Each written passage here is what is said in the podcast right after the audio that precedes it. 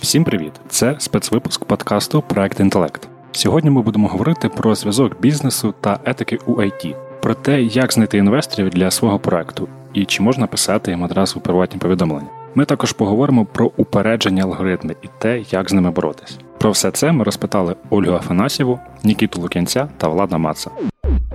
2020 рік став рекордним за обсягом інвестицій у штучний інтелект. За даними аналітичної компанії IDC, це 50 мільярдів доларів. Очікується, що у 2024 році цей показник зросте ще вдвічі. У чому причина такої зацікавленості інвесторів штучним інтелектом? Ми запитали про це у Ольги Афанасьєвої, виконавчої директорки Української асоціації венчурного і приватного капіталу. Ринок розвивається, стартап-культура, ринок інновацій, він стає ще більш конкурентним, з'являється багато компаній, які спочатку просто є платформами для e-комерсу, або щось таке, таке low-tech, як ми називаємо. Наразі ми знаходимося на тому етапі, коли необхідність такого deep-tech, в продуктах в компаніях збільшується, оскільки вони дозволяють вирішувати більш різноманітні проблеми, більш персоналізовано вирішувати певні проблеми. І якраз інвестори цікавляться тими компаніями, які мають такі потужні конкурентні переваги у порівнянні з іншими продуктами або послугами, які є на ринку. І ми дійсно це спостерігаємо. Я нещодавно розпочала з колегою проєкт VC-чат-рум, де ми беремо інтерв'ю у інвесторів з усього світу, без прив'язки до України або до якогось регіону. І вони знову ж таки, вони цікавляться історично різноманітними сферами, проте переважна більшість говорить про те, що якщо компанія фокусується, має якусь розробку відносно штучного інтелекту, data science, то рекомендуйте, звертайтесь і надсилайте листи і пічдеки. Тобто це дійсно такий великий інтерес. І, до речі, трошечки повертаюсь до попереднього питання, якраз не говорячи в контексті України, все одно всі цікавляться саме нашим регіоном. Якщо, наприклад, 2-3 роки тому я відвідувала конференції, бізнес-форуми для венчурних інвесторів в різних країнах, то той факт, що я з України і маю зв'язок саме з нашою країною, він не дуже такий великий інтерес викликав. Проте навіть в Австралії в мене була ситуація, що один інвестор, він так зашарівся і запитав, а можна таке запитання таке, дивне, я кажу, звичайно можна, а де знаходиться Україна? Тобто, така історія, вона типова, проте я не очікувала, що інноваційні люди можуть задавати такі питання. Наразі ситуація абсолютно активно змінюється, і люди вже цікавляться, коли вони чують, що я представляю Українську асоціацію венчурних інвесторів, то вони пропонують, давайте stay in touch, давайте залишатись на зв'язку, розкажіть, що у вас там за компанія, а ми чули про, наприклад, Grammarly або ще щось, і їм вже цікавіше і цікавіше. До кого звертатись і куди йти з ідеєю? Де можна знайти фінансування? Досить таки важкувато залучити інвестиції, перші кошти під просто ідеї. Краще мати вже прототип, тобто MVP, як це називається в світі стартапів. Тобто, мінімальна версія, яка приблизно буде схожа на те, що ви будете в подальшому розробляти і продавати. Якщо є технологія, то це ще більше підвищує ваші шанси на успішний успіх, назвемо, на те, що ви залучите інвесторів і ви будете цікаві для тих, хто хоче дати вам свій капітал. А також необхідно подумати про те, що стартап – це про бізнес, це не просто про технології. Якщо у вас є класна технологія, але ви не розумієте, де вона може бути впроваджена, хто ваш клієнт, який ринок, як ви будете заробляти гроші, то тут трошки є проблемка, треба про це подумати перед тим, як комунікувати з інвестором. Тобто зберіться зі своєю командою, можливо, залучіть експертів або консультантів, які вам допоможуть розібратися в цьому. Наразі є багато ресурсів для того, щоб зрозуміти, як це робиться. Є в відкритому доступі ресурси того ж Y-комбінатору. Ми в асоціації організації UVCA також там робимо багато воркшопів, вони є абсолютно безкоштовні, да, там на тому ж VC-чатрумі інвестори дають поради, як оцінити ринок, да, як зрозуміти, хто твій клієнт, сходити, да, до цих клієнтів, ну, в такому переносному смислі, да, зараз все онлайн, це зробити ще навіть простіше, да, весь світ, власне, на відстані там одного кліку по клавіатурі. Далі також треба подумати про те, точніше, ви зрозумієте, що це треба зробити, да, це сформувати команду. Подивіться, хто поряд з вами. Якщо ви один, і ви навіть там дуже розумний, і ви дуже там спритний, і встигаєте 10 справ одночасно, зрозумійте одну просту річ, що далі буде складніше, ви будете масштабуватись. Ми ж хочемо, да, розвинути наш бізнес, да, і одна людина не може виконувати функції і бухгалтера, і керівника, і технологічного розробника, да, тобто CTO вашої компанії, і там маркетинг, піар, вам необхідні люди в команді. Подумайте також про це і знайдіть своїх кофаундерів, да, співзасновників або людей, які будуть з вами в команді. Ось я б виділила на перших етапах ось такі аспекти, на які треба звернути увагу перед тим, як комунікувати з інвесторами. Чи варто звертатись одразу до інвестора? Який взагалі алгоритм дій? Чи варто писати інвесторові на Фейсбуці? Перший, мабуть, такий шлях, якщо ви розумієте, що вам не вистачає якихось бізнесових знань, а це може бути інкубатор або акселератор. Да? Y-комбінатор, який ми згадували, він такий вже доволі для більш старших компаній, да, скажімо так, тому що конкурс там дуже високий, вам необхідно вже мати, ну, такий певний трекшн, да, такий більш-менш готовий продукт. Тому повернемось до, скажімо так, ну, на крок назад. Це може бути певні інкубатори, да? Там, наприклад, Український стартап фонд державний, да, який він запускає акселераційну програму, побачимо, що там буде, тому це може бути одним із таких шляхів. Є там ще декілька акселераторів, які в тому числі є там, да, членами UVCA. І всю цю інформацію можна там, зокрема, побачити у нас на сайті, все це доступно, і ми навіть випустили документ, який будемо оновлювати, я думаю, в цьому році вже. Називається він «Інвесторс Бук», також в відкритому доступі, там на слайдшер, або, ну, ми можемо залишити тут посилання на нього. Ми зібрали такі, як альманах інвесторів, да? Тобто кожна сторінка про окремий фонд, або інкубатор, або ангела-інвестора, де написано, в які компанії з України вони вже інвестували, який фокус, який середній чек, да? І там, як звернутись. Ангельські інвестиції – це інвестиції від так званих бізнес-ангелів, да? Вибачте за тавтологію. Тобто це люди, які займаються, наприклад, або підприємницькою діяльністю, або мають якісь там кількість фінансових ресурсів і хочуть їх інвестувати в стартап, да? Тобто це людина, цим людина може займатися не завжди професійно, не завжди це займає там 100% його або її там часу там в тиждень. Проте вона має певну експертизу, вона має фінансові ресурси, як правило, там середній розмір інвестицій буде, ну, менше, ніж там фонди, да? Це може бути як від десятків тисяч доларів, так і до сотень тисяч доларів, тобто в залежності від регіону, в залежності від людини. Як правило, якщо це фонд або навіть ангел-інвестори, то це подання заявки через їх веб-сайт.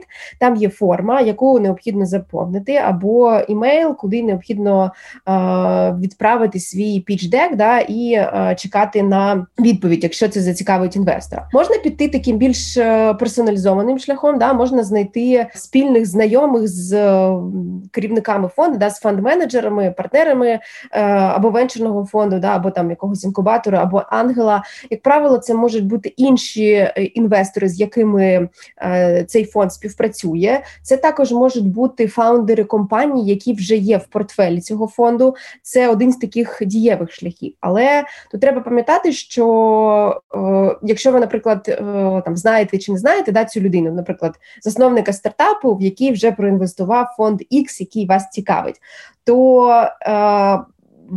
ваше завдання розказати про свій продукт, розказати, чому цьому фаундеру буде цікаво зробити інтродакшн, тобто представити вас цьому фонду, і ви повинні бути готові, що вам можуть відмовити. Тобто ця людина не має такого зобов'язання знайомити вас з усіма, з ким ви хочете, тому що це може, власне, бути просто витрачанням часу цього фонду або цієї людини. Ось, тому тут треба бути також етичним, і чітко пояснювати, що ви робите, для чого вам це знайомство. Але це такий один із варіантів, як зайти до цього інвестора і познайомитись з ним. Деякі інвестори відповідають в LinkedIn, наприклад, але я точно знаю, що не всі, і часто, наприклад, сторінку LinkedIn особисту, сторінку LinkedIn партнера фонду можуть вести його асистенти або помічники, оскільки якщо фонд більш-менш відомий в регіоні, то можна собі представити, який шквал просто листів і повідомлень отримує людина. Які напрями зараз найгарячіші для інвесторів? Які українські компанії найпомітніші? Останнім часом найбільш цікавими сферами, я думаю, є перетин, власне, секторів. Тобто технології у поєднанні з тими індустріями, які класично, можливо, мали мало спільного із технологіями. Наприклад, охорона здоров'я і технології. Останнім часом це надзвичайно важливо. Це і різноманітні так звані wearables, тобто носимі пристрої, від фітнес-трекерів і фітнес-годинників до різноманітних девайсів, які ми можемо причіпляти до нашого серця або носити як кільце, для того, щоб моніторити наші показники. До сфери розваг, наприклад, якщо не українські приклади, то той же Netflix, який на основі штучного інтелекту рекомендує фільми, які ми хочемо або можемо подивитись. Якщо говорити про бізнес-модель, дуже часто це модель підписки, тобто це певне програмне забезпечення або це певний хардверний пристрій, який придбає або завантажує користувач, якщо це програмне забезпечення, і далі вже на основі місячної підписки або річної підписки людина стає клієнтом для такого продукту, для такого стартапу. В Україні такими цікавими прикладами є, ось якщо про сферу, скажімо так, розваг поговорити, то це компанія Respeacher і Reface AI, які, я думаю, зараз точно на слуху. Тобто, коли ви можете на себе приміряти голос якоїсь зірки або відомої людини, Барак Обама або Білл Гейтс або ще хтось, або навіть додати своє обличчя в відео або на картинку мему або шматок із кліпу або з якогось фільму. Це все на основі AI, machine learning здійснюється. Є компанії, які дозволяють на основі штучного інтелекту отримати таку ж психологічну допомогу. Такий один із молодих стартапів, який нещодавно отримав невеличку, але інвестицію, Legion, називається, здається. Тобто тут ви можете звернутися, власне, до штучного інтелекту за психотерапевтичною або психологічною порадою. Також цікавий приклад в сфері нерухомості. Компанія PropertyMate, вона розробляє платформу для агентів з продажу нерухомості і, знову ж таки, використовує ці такі глибокі технології для того, щоб поєднувати продавців та покупців нерухомості. Охорона здоров'я, якщо ми вже почали про це говорити, наприклад, такий стартап, як CardioLize, вони вже доволі давно роблять платформу, яка дозволяє прогнозувати стан вашого здоров'я, власне, серцево-судинної системи, і робити певні передбачення щодо того, що з вами трапиться протягом наступних 2 місяців з вашим серцем. Це дуже гарне рішення для людей, які мають певні проблеми і які можуть мати певні проблеми, власне, з цією сферою свого здоров'я. Ще є такий стартап, як Datrix, наприклад. Це такий Artificial Intelligence on Demand, штучний інтелект за запитом. Якщо якась компанія хоче дослідити, проаналізувати свої дані, то якраз ця платформа дозволяє зробити певні передбачення щодо свого бізнесу. Якщо говорити про хардвер, компанія Petcube, ми всі знаємо, одна із таких історій успіху, одні з перших таких гучних стартапів на нашому ринку, вони також мають не тільки хардверний девайс, да, але і впроваджують там елементи AI для того, щоб контролювати і моніторити стан своїх домашніх тваринок. При роботі над будь-яким технологічним продуктом важливою складовою є етика. Практика показала, що підхід, при якому розробники роблять продукт, а потім стикаються з наслідками, погано працює. Мабуть, краща ілюстрація цього – це компанія Facebook, яка раніше мала внутрішній слоган «Move fast, break things». Але після низки випадків, коли продукти Facebook використовували для політичних маніпуляцій, масового поширення дезінформації та розпалювання ворожнечі, компанія під тиском громадськості та державних регуляторів змінила свою політику і ввела безліч нових правил, щоб унеможливити неетичне використання своїх продуктів. Зараз у Facebook є спеціальна наглядова рада, до складу якої входять юристи, правозахисники, академіки та урядовці з різних країн, які розглядають складні та резонансні кейси модерації соцмережі і допомагають формувати продуктову політику та етику Facebook. Ми запросили Нікіту Лук'янця, який є засновником міжнародної ініціативи Open Ethics, для того, щоб він поділився своїми думками про штучний інтелект та етику і розповів, наскільки взагалі реально зробити єдині етичні гайдлайни для всього світу. Висловлювання «етичний штучний інтелект» має рівно стільки сенсу, скільки, якщо сказати, що це етична людина. Тому що саме ви маєте на увазі? Яка саме, в якій етиці ви оперуєте? Чи це етика послідовності, чи це етика доброчину, чи це якась інша етика. Задача великої компанії – представити все в такому вигляді, наче у вас немає альтернативи. Наче у вас немає альтернативи іншої системи, яка не збирає ваші приватні дані в такому масштабі. Або наче немає альтернативи системи, яка буде мати end-to-end encryption вашого відеостріма або ваших текстових сповіщень за замовчуванням. Це неправда. Та? Альтернативи є і вони існують. Але будь-яка компанія, яка не хоче змінювати статус-кво, вона буде створювати будь-які бар'єри для того, щоб користувачу було просто дуже важко відмовитися. Щоб він думав, що всі погоджуються, я погоджуюсь. Зараз середній час для того, щоб прочитати Terms and Conditions і Privacy Policy, це трошки більше 400 мілісекунд. Тобто ми дуже швидко навчилися читати, і наше покоління може за 80 сторінок за півсекунди прочитати. Це не так, звісно, тому що це обман. Та? Коли люди клікають «I read», «I agree», «I understand», це неправда. Задача OpenEthics заключається не в тому, щоб нав'язати і сказати, що ця система погана або ця система добра. Ні. Задача OpenEthics зробити так, щоб інформація про алгоритмічну складову систему, про те, як вона працює, яким чином вона побудована, була у зрозумілому вигляді донесена до людей, таким чином, щоб вони для себе могли вирішити, чи ця система їм підходить, чи ні. По-перше. І по-друге, це знищити цю асиметрію, яка зараз існує на ринку всіх цифрових технологій, які кажуть, що користувач насправді не має ніякого впливу на систему. І ми думаємо, що користувач насправді має і повинен мати вплив на те, яку етику підтримують системи, і користувачі повинні вирішувати. Як сьогодні вони вирішують у супермаркеті, чи хочуть вони купувати товар, де багато цукру або мало цукру, або товар, який використовує нелегальну працю.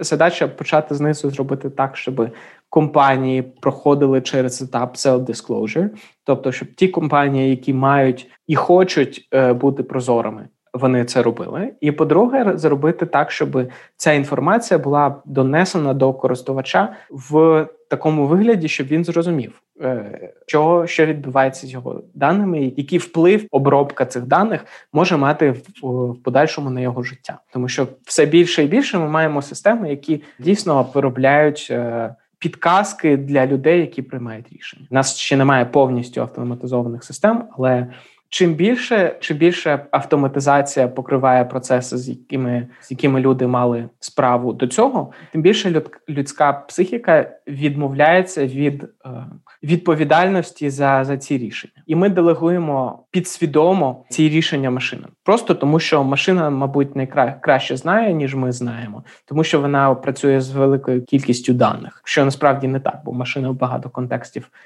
може і не бачити. Але якщо подивитися на дослідження, які проводилися з так званими системами Human in the Loop, де машина працює разом з людиною, і людина є фактично наглядачем за машиною. То дуже часто, якщо людина не має прямої відповідальності за рішення, або якщо вага відповідальності дуже висока в такій кіберсистемі, то людина, як правило, делегує рішення машині і довіряє машині навіть тоді, коли її власна точка зору не співпадає з тим, що машина підказує. Тобто, здавалося б, людина повинна виправити те, що машина їй підказує, а людина в більшій кількості разів просто погоджується з тим, що машина сказала, не виконуючи свої функції наглядача за результатами машинної обробки. Я думаю, що ми побачимо гіперперсоналізацію алгоритмів або моделей машинного навчання. Що це означає?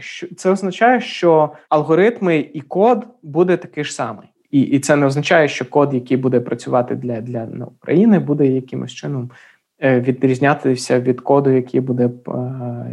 який буде оброблювати рішення, наприклад, для Сполучених Штатів або для Франції. А ось моделі можуть бути різні. І ці моделі, вони можуть підтримувати і різну етику.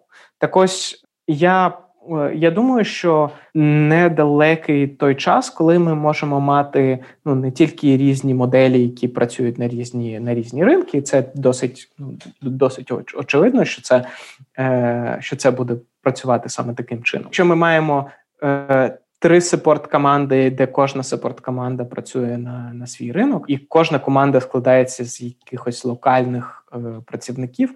Не дивно, що ці команди можуть приймати різні рішення на базі фактично одних і тих же самих даних. Якщо ми перенесемо це мислення в сферу машинного прийняття рішень, машини також тренуються на даних, які були анотовані або оброблені людьми. Це означає, що машини будуть мати моделі, які різні для різних ринків або для різних скопів обробки цих даних. Це також означає, що машини, ці системи, які складаються із коду, які складаються із різних моделей, вони будуть персоніфіковані. І гранулярність цієї персоніфікації на рівні, наприклад, ринку, або на рівні якоїсь локації, або на рівні групи людей з якимось інтересами, або на рівні просто однієї людини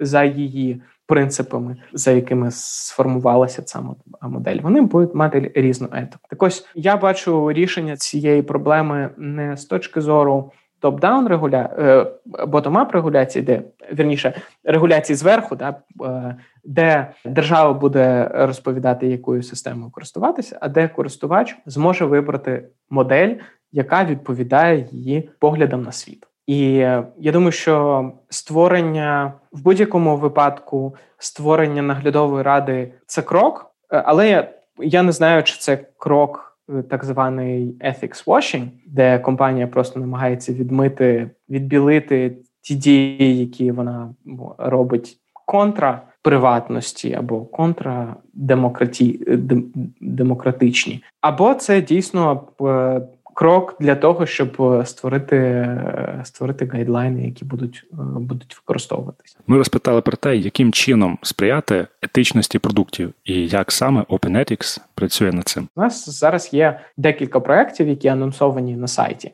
2 з цих проєктів, вони фактично такі системотворчі. Один з них називається Open Ethics Transparency Protocol, а інший називається Open Ethics Explainability Protocol. Ці обидва протоколи – це механізми обміну етичною інформацією між користувачем системи та самою системою.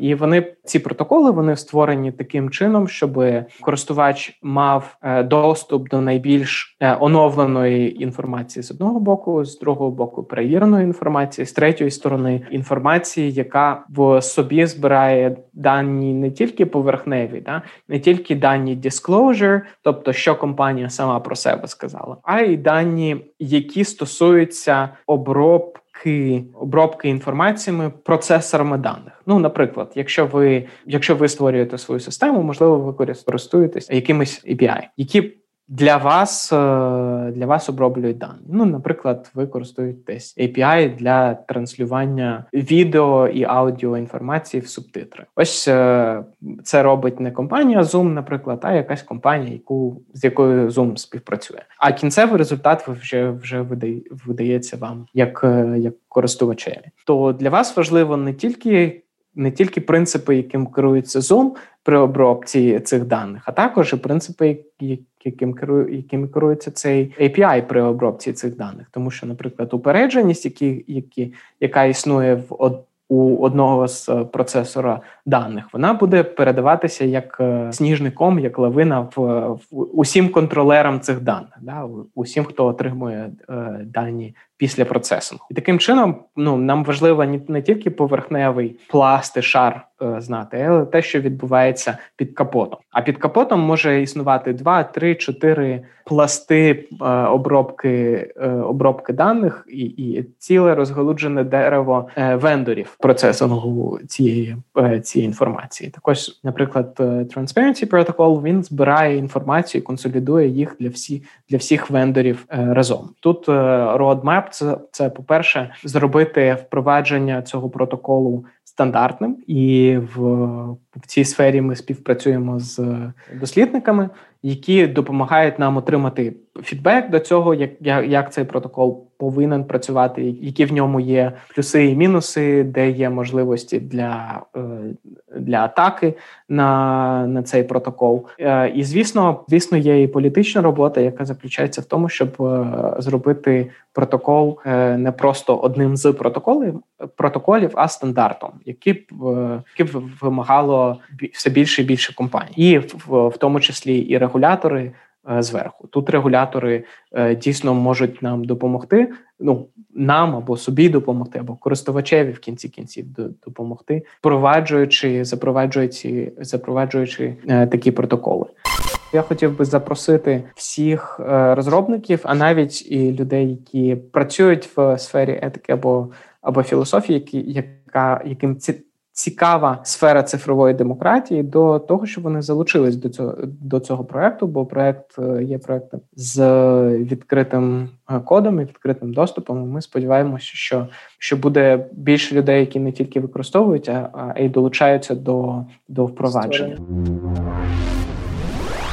Серед розробників IT-індустрії є певний соціальний, гендерний і расовий дисбаланс. Іншими словами, більшість програм, якими ми користуємось, були спроєктовані та розроблені заможними білими чоловіками у Каліфорнії, що вже саме по собі стало мемом в індустрії. Проте, яким чином це впливає на самі програми? Чи стає алгоритм від цього попередженим? Що можна з цим зробити? Ми розпитали про це Влада Матса, керівника R&D команди та спеціаліста з Deep Learning, який працює переважно з комп'ютерним зором. Ідея в тому, що, я думаю, жодний розробник не робить цього by intention, він навмисно не робить алгоритм нечесним. Це виходить із того, що просто дані, які є, вони вказують, вони самі вказують алгоритми, що нечесно робити краще, що бути опередженим краще. Ось, якщо ти показав алгоритму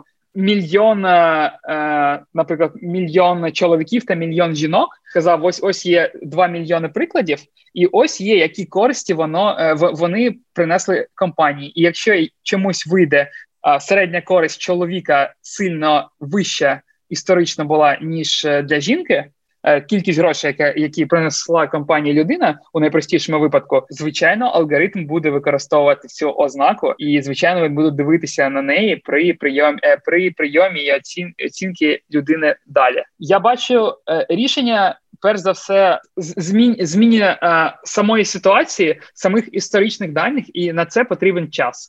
Потрібен час, щоб дійсно усі люди, без залежності від їх кольору шкіри, національності і так далі, вони повинні мати однакові можливості у сфері освіти, у сферах можливості розвитку, влаштування на роботу і так далі, так далі. І це вирішить проблему само собою. Тобто ніхто не робить алгоритми нечесними, тому що він так бажає, але майже неможливо просто змінити якось дані так, щоб алгоритм перестав дивитись, тому що ми будемо постійно приходити до одного питання, а на що алгоритму взагалі можна дивитися? І що повинно впливати, а що ні? Ось, наприклад, повинен алгоритм дивитись на вік людини, вирішуючи, чи дати їй кредит? Я не знаю відповідь на це питання. Мені здається, що так. Що, скоріш за все, люди більш досвідчені, більшого віку, вони більш надійні, вони роблять більш розумні рішення, тому є залежність між віком та якимись іншими ознаками, які нам цікаві. Так може бути з будь-якою ознакою, тобто, на перший погляд, коли ми побачимо, що алгоритм не прийняв когось на роботу із-за віку, нам буде здаватися, що це нечесне упередження, але якщо подумати глибше, можливо, у цьому є якась суть. Можливо, є якась дійсна причина, якась залежність між віком людини та її досвідом, навіть при та її користю для компанії, навіть при рівності усіх інших ознак.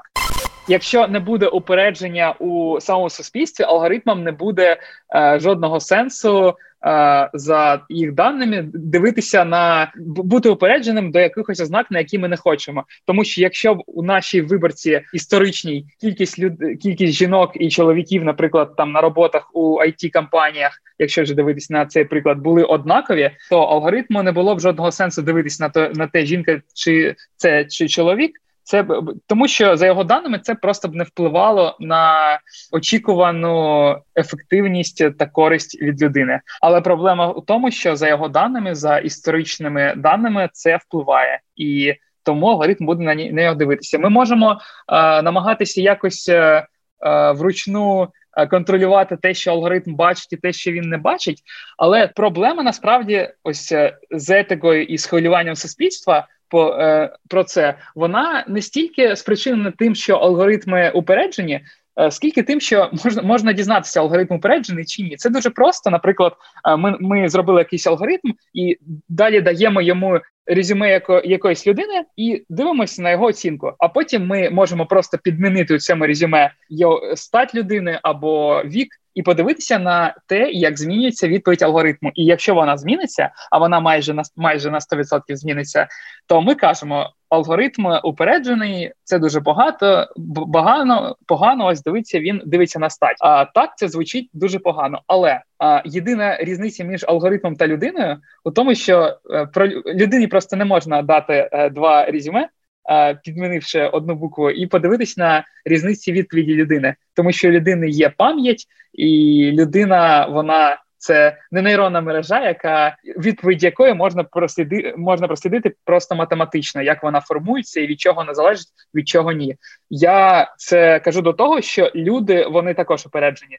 І вони нічого не можуть з цим робити. Вони також завжди при будь-якій взаємодії з людьми, вони отримують абсолютно всю інформацію. Вони отримують інформацію і ту, яку вони хочуть використовувати для приймання свого рішення, і ту, яку вони не хочуть.